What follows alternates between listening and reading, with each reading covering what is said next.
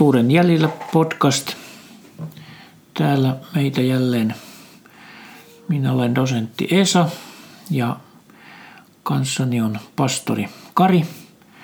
Ja meillä onkin, Kari, nyt melko haastava aihe, eli kuolema. Miten me tätä kuolemaa lähdettäisiin pohtimaan nyt kristillisestä näkökulmasta? Joo, tämä todellakin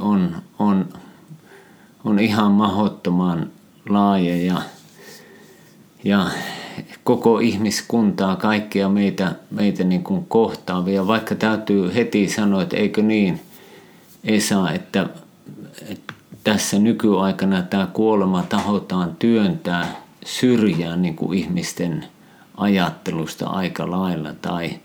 Tai niin kuin ennen ihmiset kuoli maalla kotiin ja kuolleita hoidettiin siellä ja jotenkin niin kuin ei haluta ajatella, mutta nykyään se piilotetaan tuonne johonkin vanhainkoteihin ja sairaaloiden teho-osastoille. Ihan totta, eikä sit niin kuin, tämä on melkein niin kuin tabupuheenaihe, siis pöytäkeskusteluista tai kun ihmiset tapaa toisiaan ja no, se oli omakin tällainen kokemus ja palataan ehkä tämän podcastin aikana myöhemmin siihen, mutta lähettäisikö tästä kuoleman alkuperästä? Siitä on varmaan hyvä lähteä liikkeelle. Eikö tämä kuoleman alkuperä meille selviä jo tuolta ihan Raamatun alkulehdiltä? Joo. Siellähän meillä on kuvaus ihmiskunnan alkuhetkistä ja siitä, miten Jumala loi ihmisen omaksi kuvaksensa ja alunperin iankaikkisuusolennoksi, joka eläisi ikuisesti, vailla kuolemaa. Mutta sitten kuitenkin tähän ihmiskunnan keskuuteen tämä kuolema luikerteli käärmeen muodossa tai käärmeen ansiosta, jos näin voi sanoa. Joo, eikö niin kuin ole ihana ajatus ihan alussa, ja että Jumala oli luonut kaiken hyväksi, todella hyväksi, ei ollut mitään niin kuin pahaa ja elämäkin oli sillä ensimmäisellä ihmisparilla niin kuin lähtökohtaisesti iankaikkista. Ja Raamatun ilmoituksen mukaan, kun kuolema tuli, niin sitten kerran kaikki tulee niin kuin myöskin, taas elämä tulee olemaan iankaikkista, etenkin niille, jotka niin kuin haluaa elää Jumalan kanssa. Tietysti siinä on se toinen puoli, että entäs sitten ne, jotka ei tahdo elää sitä Jumalan yhteydessä. Mutta sanoit tuossa, että käärmeen muodossa tai käärmeen kautta, siinä tullaan tähän kysymykseen siitä, että ihmisillä oli vapaa tahto Jumalan kuvina valita, rakastaako ja olla kuulijana ja luottaa Jumalaan, Jumalan hyvyyteen, ja niin kuin, jota he koki joka hetki, josta ei ollut epäilystäkään, mutta silti tämä langennut enkeli, saatana, joka otti sen käärmeen hahmon tai käärmeen kautta siellä niin kuin ilmestyi, niin sai tämän ihmisparin uskomaan jotain muuta. Kyllä, ottamaan sen kielletyn hedelmän, vaikka Jumala oli etukäteen ilmoittanut, että tämä yksi kriteeri teidän täytyy täyttää, älkää ottako sitä kiellettyä hedelmää, että sinä päivänä, jona niin teette, niin teidän todellisuuteenne tulee kuolema. Te kuolemalla kuolette. Ja näinhän siinä kävi. Eli alussa ei ollut kuolemaa, mutta sitten kuolema tuli ihmiskunnan keskuuteen todellisuudeksi niin, että meitä kaikkia tämä aihe koskettaa. Tämä on hankala aihe ja mielellään emme varmaankaan puhuisi koko aiheesta, haluaisimme unohtaa itsekin tämän kuoleman todellisuuden. Mutta niin vain se on meidän jokaisen, oli sitten kristitty tai ei, niin kuolema koskettaa meitä ihan jokaista. Joo, ja samalla niin kuin Siinä sen myötä tuli kärsimys, tuli ero Jumalasta, tuli myöskin tämä tendenssi, tämä suuntaus, että ihminen vanhenee ja kaikki ne ruumiin rappeutumiset ja kaikki on niin kuin seurausta tästä niin kuin ihmisten kapinasta, tästä lankeemuksesta. Ja tässä on niin kuin hirmu tärkeä nähdä ja ymmärtää, että Jumala ei luonut kuolemaa. Aivan. Päinvastoin Jumala oikeastaan on ratkaissut tämän kuoleman ongelman antamalla meille Jeesuksen, ihan joka totta. On itse asiassa jo voittanut tämän kuoleman vallan. Niin, että jos alussa ei ollut kuolemaa, niin myöskään sitten lopussa ei myöskään ole kuolemaa itse asiassa. Palataan taas siihen alkupisteeseen. Kaikki palaa siihen. Jumalan hyvään suunnitelmaan. Kyllä, ja Jumalan yhteyteen. Ja siihen niin kuin valtavaan iloon joka tulee realisoitumaan. Eli eikö niin, että oikeastaan kun me puhutaan kuolemasta, niin voidaan ajatella, että niitä kuolemia on itse asiassa ainakin 3 erilaista. Eli voidaan ensinnäkin puhua tästä hengellisestä kuolemasta. Eli erosta. Mutta kun me otamme Jeesuksen vastaan elämäämme, niin silloin me tavallaan voitamme tämän hengellisen kuoleman. Synnymme uudestaan tai saamme sen hengellisen elämän. Kyllä. Ja sitten on tämä meidän fyysinen kuolema, josta me nyt varmaan ennen kaikkea puhumme, kun me kuolemasta puhumme. Eli siitä, että meidän tämä fyysinen ruumiimme kerran kuolee ja se haudataan ja maatuu. Ja sitten on vielä, joka ehkä meitä kaikkein eniten huolettaa, on tämä 3. kuolemantaso, eli iankaikkinen kuolema. Ja sitä me ennen kaikkea varmaankin haluamme välttää. Sitä, että emme joudu iankaikkiseen kadotukseen, vaan pääsisimme iankaikkiseen elämään Jumalan luona. Ja sehän se tavallaan on, että jos me ihmisinä ymmärretään, nähdään ja uskotaan, että tämä oikeasti on totta, todellisuutta, niin tämähän on se valtavan iso kuva, jonka ison kuvan äärellä kaikki muut asiat pienenee.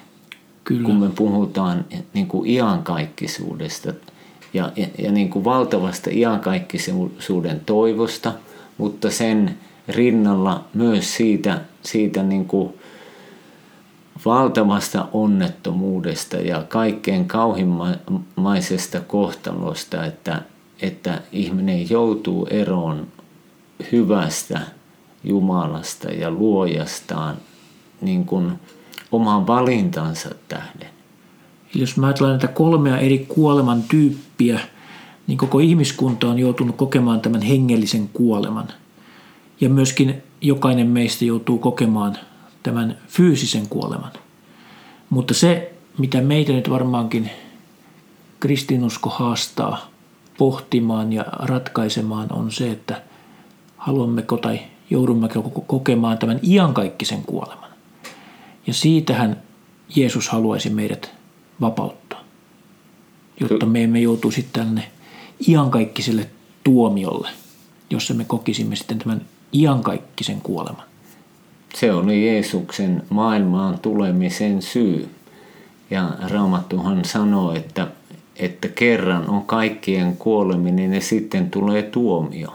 Tai se aika ja hetki, jolloin tavallaan Jumala edessä niin kun ratkaistaan tämä tärkein asia, että onko ihminen ottanut vastaan Jumalan armo ja anteeksiantamuksen vai ei. Mutta tähän ehkä on hyvä ottaa rinnalle tavallaan nämä 3 eri maailmankuvaa. Ja jokainen meistä, jokainen ihmisistä niin kuin suhtautuu kuolemaankin jonkun näiden maailmankuvan mukaan. Ellei hän ole sitten agnostikko, joka sanoo, että mistä ei voi mitään tietää, mutta on Yksi maailmankuva on tämä maailmankuva, jossa on usko Jumalaan. Ja toki on kolme näitä kirjauskontoja, kristinusko ja juutalaisuus, jotka on samasta juuresta ja tavallaan liittyy toisiinsa, ja sitten on islam. Ja näissä kaikissa kolmessa uskotaan iankaikkisen elämän todellisuuteen. Kyllä. Ja sitten toinen on tämä sekulaari, ateistinen maailmankuva, jossa ei ole Jumalaa ja jossa kaikki päättyy kuolemaan, kaikki loppuu. Sen jälkeen ei ole niin kuin mitään. Ja kolmas on sitten tämmöinen itämainen maailmankuva, niin kuin, jossa buddhalaisuuden mukaan ihminen on kuin vesipisara, joka tiputetaan mereen ja sitten hän lakkaa olemasta. Olemassaolo lakkaa. Ei ole enää tietoista elämää. Ja taas hindulaisuudessa, jossa uskotaan jopa 100 miljooniin jumaliin, tai miljooniin ainakin, niin uskotaan jälleen syntymään ja tähän karmaan ja karman lakiin, ja se jatkuu niin kuin uudelleen ja uudelleen. Kaikki kiertää ikään kuin kehää, kun taas sitten näissä kolmessa suuressa maailmanuskonnossa, kristinuskossa, juutalaisuudessa ja islamissa, taas sitten on alku ja on loppu. Eli aika kulkee lineaarisesti eteenpäin. Kyllä, ja sitten siihen liittyy tämä ikuinen elämä Jumalan luona, tavallaan palautuminen alkuperäiseen ja sitten joutuminen erilleen Jumalasta. Mutta tosiaan niin Jumala ei luonut kuolemaa, ja niin kuin puhuttiin tuossa, että Jeesus tuli tänne maailmaan ratkaisemaan tämän kuoleman ongelman, ja minusta on niin kuin aivan uniikki ja ainutlaatuista, jos me luetaan näitä silminnäkijöiden kertomuksia, evankeliumeita, niin että miten Jeesus osoitti olevansa kuoleman voittaja jo ollessaan maan päällä. Ja osoitti olevansa Jumala, joka oli tullut ihmiseksi, koska hän herätti 3 ihmistä kuolleista. Voi olla, että niitä oli enemmänkin, mutta 3 mainitaan ja hyvin tarkastikin, että miten se tapahtui. Mutta että hänellä oli valta herättää 12-vuotias tyttö. Hänellä oli valta herättää erään leskivaimon ainut poika Nainin kaupungissa. Hänellä oli valta herättää ystävänsä Lasarus, joka oli kuolleena jo 4 päivää. Muutenkin Raamatussa aika paljon puhutaan itse asiassa kuolemasta.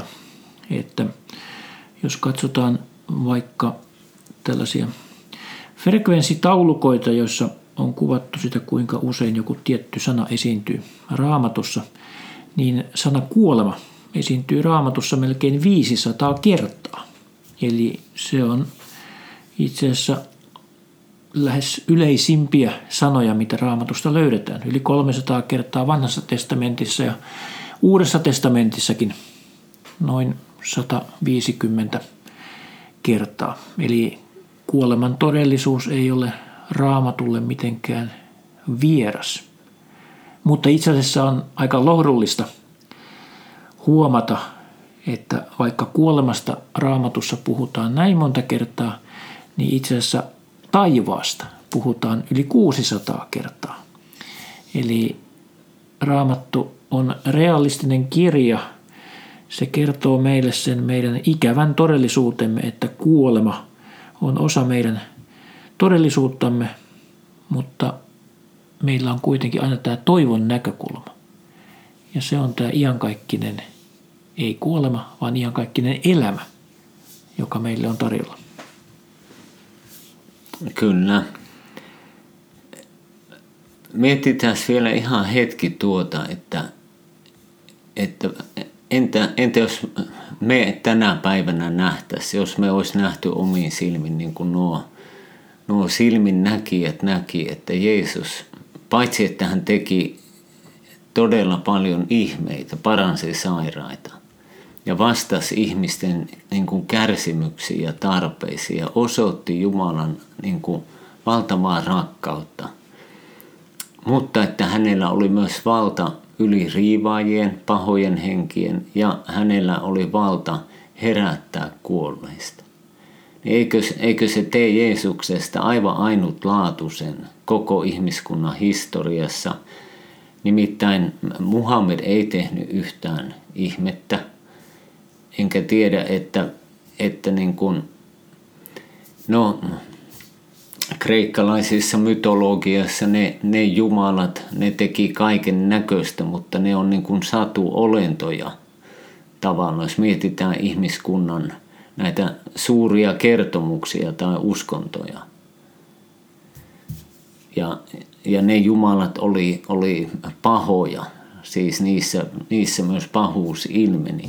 Mutta että Jeesus herätti 3 ihmistä kuolleista, niin hänellä on valta yli kuoleman.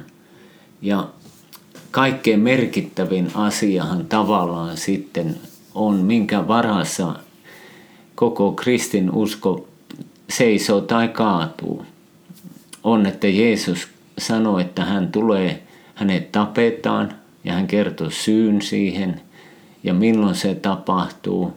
Ja sitten, että monentena päivänä hän nousee kuolleista. Ja että tämä Jeesuksen todellinen historiallinen ylösnousemus on se kulmakivi, joka kertoo, että kristinusko on totta.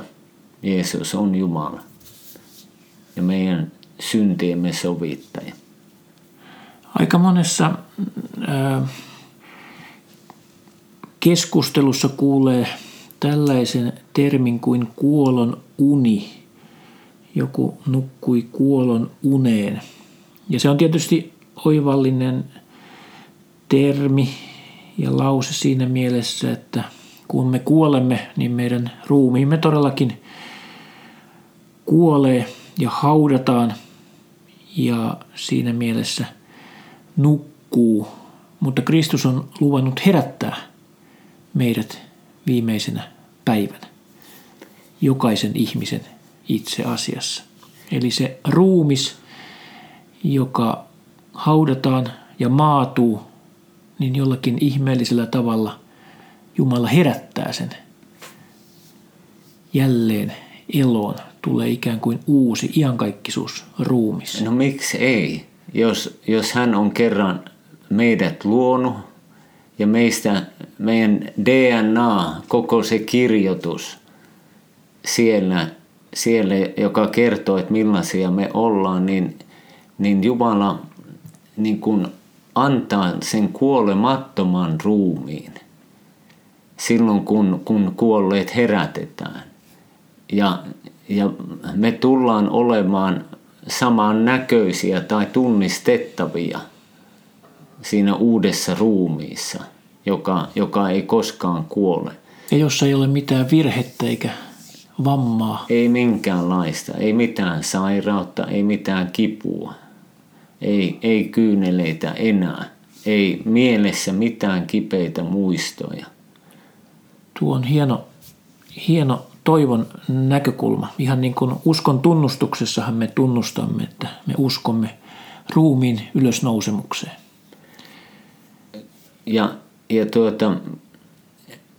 Mutta se, niin kuin sanoit, että ruumis, kun ihminen kuolee, ruumis laitetaan hautaan tai nykyään poltetaan aika usein Suomessa, niin joka tapauksessa ihmisen sielu, hänen persoonansa ei jää sinne hautaan, vaan hän menee niin kuin joko Herran luo heti, niin kuin Paavali sanoi, että hän haluaisi olla jo Herran luona. Toki se ei ole vielä taivaassa. tai sitten niin kuin odottamaan, siis tuonelaan sinne paikkaan, jonne niin kuin joutuu ne, jotka joutuvat niin kuin tuomiolle ilman Kristusta. Että vasta viimeisellä tuomiolla heidät herätetään tässä katoamattomassa ruumiissa ja he joutuvat sitten iankaikkiseen eroon Jumalasta. Eli Raamatussa paljon kuvataan tätä kuolemaa ja kuoleman hetkiäkin, mutta mielestäni parhaiten meidän kannattaa luottaa Jeesuksen omiin sanoihin. Hänhän kertoi tällaisen tarinan rikkaasta miehestä ja Lasaruksesta. Se on tallennettu esimerkiksi Luukkaan evankeliumiin lukuun 16. Siellä oli rikas mies, joka kuoli, ja sitten Jeesus kertoi, että enkelit veivät hänet Abrahamin helmaan. Ja samoin kävi myöskin sitten toiselle henkilölle, köyhälle Lasarukselle. Ja heti kun he kuolivat, niin he siirtyivät tänne Jumalan ulottuvuuteen. Toinen sinne Jumalan luokse ja toinen tuonelaan. Mutta he molemmat olivat heti kuolemastaan alkaen kuitenkin tietoisessa tilassa. He siis keskustelivat, he näkivät, he kuulivat, he tunsivat ja heillä oli myöskin muistoja.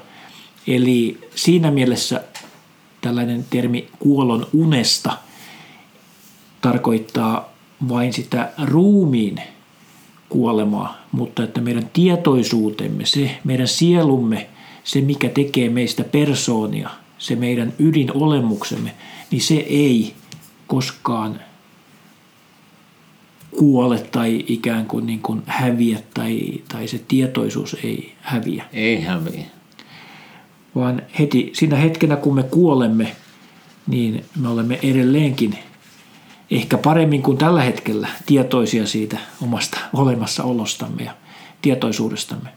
No okei, vaikka tämä Jeesuksen kertomus rikkaasta miestä ja Lasaruksesta, me voisimme tietysti leimata sen vain tällaiseksi vertaukseksi tai tarinaksi, mutta nähdäkseni eittämätön todiste tästä näkökulmasta on se, mitä Jeesus sanoi ristillä. Luukkaan evankeliumissa luvussa 23, siellä hän kuvataan, miten Jeesus oli ristillä. Ja hän sanoi toisella puolellaan olevalle ristin ryövärille, totisesti, eli tämä on nyt todellakin totta, mitä nyt sinulle sanon, tänä päivänä sinä olet minun kanssani paratiisissa. Eli Jeesus ja tämä ristin ryöväri, joka teki parannuksen viime hetkellään, viime henkäyksillään. Ja uskoi. Niin he molemmat siirtyivät paratiisiin. Eli he olivat heti tämän kuolemansa jälkeen tietoisessa tilassa.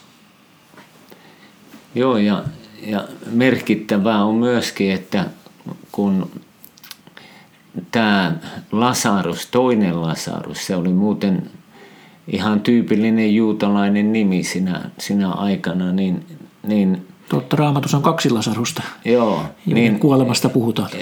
Kun Jeesus herätti tämän Lasaruksen, tämä ei ollut siis enää tuo kertomus, niin tämä Martan ja Marian veli, joka oli Jeesukselle hyvin rakas. Kyllä, ennen kuin hän herätti Lasaruksen kuolleista käskemällä, että Lasarus tulee ulos sieltä haudasta, niin hän sanoi tälle Martalle, että Jeesus sanoi hänelle, minä olen ylösnousemus ja elämä, joka uskoo minuun, se elää, vaikka olisi kuollut. Siis elää, vaikka olisi kuollut, hän elää toisessa todellisuudessa heti sen kuoleman jälkeen. Ja Jeesus jatkoi, eikä yksikään, joka elää ja uskoo minuun, ikinä kuole. Ja sitten Jeesus kysyi, että uskotko tämän? Ja samalla tavalla hän kutsuu jokaista meitä uskomaan ja luottamaan häneen tällä tavalla. Yksi hieno Jeesuksen sana on myöskin se, kun hän kuvaa sitä, että me uskomme Abrahamin, Iisakin ja Jaakobin Jumalaan. Ja sitten Jeesus toteaa tästä, että eihän Jumala ole kuolleiden Jumala, vaan hän on elävien Jumala. Eli Jeesus täällä juuri viittaa siihen, että Abraham, Iisak, Jaakob, he ovat kaikki edelleen elossa. He ovat Jumalan luona, eli eivät he ole hävinneet mihinkään, vaan Jumala on elävien Jumala. Kyllä, kyllä. Ja tämä kuoleman jälkeinen, mitä ihmiselle tapahtuu kuoleman jälkeen, tämähän on niin kuin valtava kysymys ihmiskunnassa on ollut ja edelleenkin on. Ja vaikka niin kuin tuossa alussa aloitettiin, että se halutaan laittaa pois ihmisten mielistä ja kuolleetkin. Monet ei elämänsä aikana näe yhtään kuollutta. Satuin olemaan hautajaistoimistossa töissä opiskeluajan alussa ja siellä näin. Me käytiin laittamassa kuolleet sitten arkkuun ja tuotiin heidät, jos he oli kuollut koteihinsa tai pellolle tai minne vaan. Ja kerran ajoin hautajais autoa ja mulla oli lippupuoli tangossa ja eli vainaja oli kyydissä. Huomasin, kun yksi mies käveli kadun samaa reunaa, kun hän näki tämän hautajaisauton, niin käänsi päänsä pois. Ja tuli vaan semmoinen olo, että hän ei halua katsoa, hän ei halua tuoda mieleensä tätä kuolemaa. Mutta mullekin tämä oli, ja ehkä haluan tämän kertoa sen takia, koska tämä oli mulle semmoinen iso kysymys noin 20-vuotiaana ja aloin niin kuin miettiä, ihan se tuli niin kuin kirkkaalta taivaalta, että mitä mulle tapahtuu, kun kuolen. Ja vaikka olin nuori silloin 18 niillä main, kun tämä alkoi, niin tiesin, että jonain päivänä kuolen joko nuorempana tai vanhempana. Ja niihin aikoihin liittyi myös se, että yksi mun pelikaveri, joka oli maajoukkuetason koripalloilija, niin hän kuoli, hänen sydämensä vaan pysähtyi. Siihen ei löydetty mitään syytä maajoukkojen leirillä. Ja halusin puhua tästä kuolemasta tai kysyä kavereita, mutta kun sen asian otin esiin, niin ei kukaan halunnut siitä ruveta juttelemaan. Ja kun itse kuitenkin halusin vastauksen tähän ja katsoin hindulaisuuteen ja sitä, että ihminen syntyy jälleen, hän syntyy muurahaiseksi tai ihmiseksi ja jälleen uudelleen johonkin muuhun ja miten on elämänsä elänyt. Se ei niin kuin mitenkään vakuuttanut ja sitten mun vanha uskonnon opettaja sanoi, tapasi hänet, että luepa Uutta testamenttia ja aloin lukea Uutta testamenttia ja en ollut koskaan sitä lukenut niin kuin tosissaan, että lukisin sitä, että mitä täällä sanotaan ja tietysti ensimmäisenä ihan ihmettelin Jeesusta, että hän oli ihan erilainen kuin se niin kuin tavallaan se mielikuva ja tuli tähän Lasaruksen, kun Jeesus puhuu rikkaasta miehestä ja köyhästä miehestä, josta niin kuin mainitsit. Ja sen kun luin, niin siinä tuli vastaus, että on vaan kaksi paikkaa. Ja että se minun suhtautuminen Jeesukseen, niin siitä ratkeet kumpaan paikkaan on menossa. Ja sain vastauksen niin kuin tähän kysymykseen ja kun luin Luukaan evankeliumia vielä eteenpäin, niin näin myöskin siellä sen Jeesuksen ristin kuoleman ja tajusin, että hän kuoli minun pahojen tekojen edestä ja halusin ottaa vastaan niin kuin uskossa hänet ja tämän hänen kuolemansa minunkin syntien edestä. Ja kävi tämmöinen jännä juttu, Esa, että kun mulla oli tämä kuoleman pelko myös ollut, niin kun olin rukoillut ja olin sydämestäni niin kun pyytänyt syntejä anteeksi ja Jeesusta elämäni herraksi ja sanoin, että nyt turvaa häneen, niin seuraavana päivänä kuoleman pelko oli pois. Joku psykologi voi selittää sen yhdellä tai toisella tavalla, en tiedä. Mutta että se on ollut todellisuutta sen jälkeen, että kristityn ei tarvitse pelätä kuolemaa. Vaikka itse niin kuin se kuolema tapahtumana voi pelottaa. Voihan siihen liittyä kipuja ja tietysti sitä niin kuin surua, joka tulee, että joutuu jättämään rakkaat, omaiset ja perheen jäsenet. Kyllä, hienoa kuulla tuo kokemukseni, jos ajattelen omaakin uskoon tuloa niin pienenä, niin kyllä sekin viime kädessä ankkuroitui siihen kysymykseen, että missä haluan viettää iankaikkisuuden. Itsekin, kuten sinäkin, ymmärsin, että kuoleman jälkeen on vain 2 mahdollista sijoituspaikkaa. Ja tämän elämän aikana me saamme ikään kuin päättää ja ratkaista sen, että kummassa paikassa me haluamme olla. Ja vain Jeesukseen turvautumalla voimme varmistaa pääsylippumme siihen paremmalle puolelle, iankaikkiseen elämään. Eli kyllä tämä kuoleman kysymys, niin ikävä ja ahdistava ja hankala kuin se onkin, niin siitä varmaankin on kuitenkin hyvä puhua, koska viime kädessä se kuoleman todellisuus, se on fakta, jota emme voi kiertää, ja viime kädessä se myöskin sitten johtaa meidät, jokaisen meistä, ratkaisun paikalle. Meidän on pakko ottaa kantaa iankaikkisuuteemme. Eräs suomalainen piispa, kun häneltä kysyttiin, että mikä tämän kirkon ja kristinuskon merkitys oikein on, niin hän vaan ytimekkäästi vastasi, että kristinusko ja kirkko on olemassa sitä varten, että täällä kuollaan. Mm-hmm.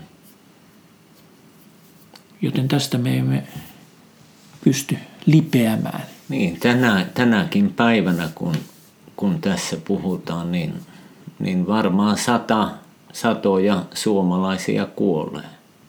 Yhtä lailla kuin satoja, en tiedä tarkkaa lukua, että montako lasta syntyy tänä päivänä. Mutta että kristinusko tekisi mieli niin kuin huutaa tällekin tämän ajan ihmisille, että hei, tämä homma on ratkaistu. Ja ilosanoma on, että tämä meidän ihmisten suurin vihollinen on voitettu. Ei ole mitään pelkoa ja tulevaisuus on aivan valtava. Ja jos tämä ei ole ilosanoma, niin en tiedä kyllä mitään parempaa. Me emme mitenkään halua romantisoida kuolemaa. Kuten Raamattu sanoo, se on vihollisista viimeinen. Se on siis meidän todella vihollinen. Mutta toisaalta se on vihollisista viimeinen, joka kukistetaan. Eli iankaikkisuudessa me pääsemme tästä kuoleman ongelmasta eroon. Ja juuri tämä kristillinen usko ja Jeesuksen seuraaminen, niin se antaa meille sen toivon. Se antaa lupauksen siitä, että me jälleen näemme rakkaamme, jotka ovat uskossa Herraan kuolleet. Ja että Kristus on voittanut tämän kuoleman vallan. Niin kuin ilmestyskirjassa sanotaan, että hän pyyhkii heidän silmistään joka ainoan kyyneleen. Kuolemaa ei enää ole, ei murhetta, valitusta eikä vaivaa, sillä kaikki entinen on kadonnut. Se on ihan valtava lohdutus. Aivan niin kuin käsittämättömän suuri. Ja niin kuin sanoit, niin joskus kristittyjä syytetään, että heillä on niin paljon ajatukset taivaassa, että sit ei osata elää elämää tässä maailmassa, mutta niin kuin Jumala on antanut meille tämän elämän jokaisen hetken, jokaisen päivän täysillä elettäväksi, ilolla elettäväksi ja luottaa hänen läsnäoloon ja hänen niin kuin apunsa ja armonsa. Mutta sitten tuon ison kysymyksen edessä se varmuus, ei niin kuin epätietoisuus, että niin kuin Jeesukseen uskovalle kuolema on ovi, josta niin kuin siirrytään ei vaan toiseen huoneeseen, vaan aivan käsittämättömään ihmeelliseen todellisuuteen, joka on miljoona kertaa parempi kuin tämä, missä me nyt eletään niitä parhaisiin hetkiin verrattuna. Paavalihan jopa kirjoittaa filippiläisille näin, että sillä Kristus on minulle elämä ja kuolema on minulle voitto. Eli Paavali kuvaa jopa näin, että kun se kuolema on nielty ja voitto on saatu, niin se kuolema meille jopa merkitsee voittoa viimein siitä kuoleman vallasta. Ja Vanhassa testamentissa vaikkapa Jesajan kirjassa, siellähän on upeita kohtia ja lupauksia siitä, mitenkä Jeesus hävittää kuoleman ainiaaksi. Ja vaikkapa Jesaja 26 kirjoitetaan, mutta sinun kuolleesi virkoavat eloon, minun ruumiini nousevat ylös. Herätkää ja riemuitkaa, te jotka tommussa lepäätte, sillä sinun katseesi on valkeuksien katse ja maa tuo vainajat ilmoille.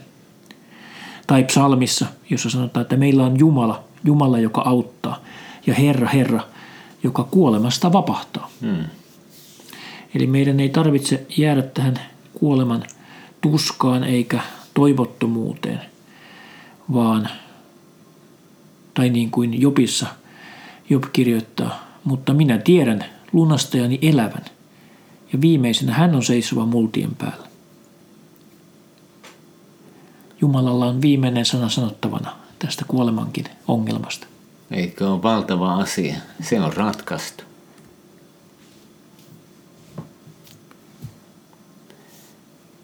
Näihin toivon sanoihin me halutaan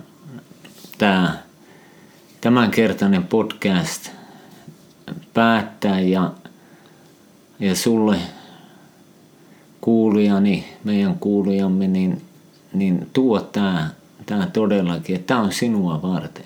Tämä on valmistettu, se on niin kuin, se annetaan lahjana, iankaikkinen elämä niille, jotka niin kuin Jeesuksen puoleen kääntyy ja hänelle elämänsä antaa, häneen turvaa ja häntä lähtee oikeasti seuraamaan, hänen kanssaan elämään.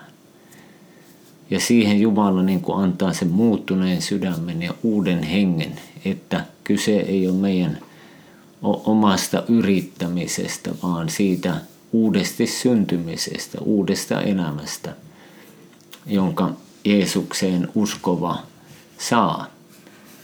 Niin kuin Johanneksen evankeliumin 1. luvussa jakeessa 12 sanotaan, että kaikille, jotka ottivat hänet vastaan, siis Jeesuksen vastaan, hän antoi oikeuden tulla Jumalan lapsiksi.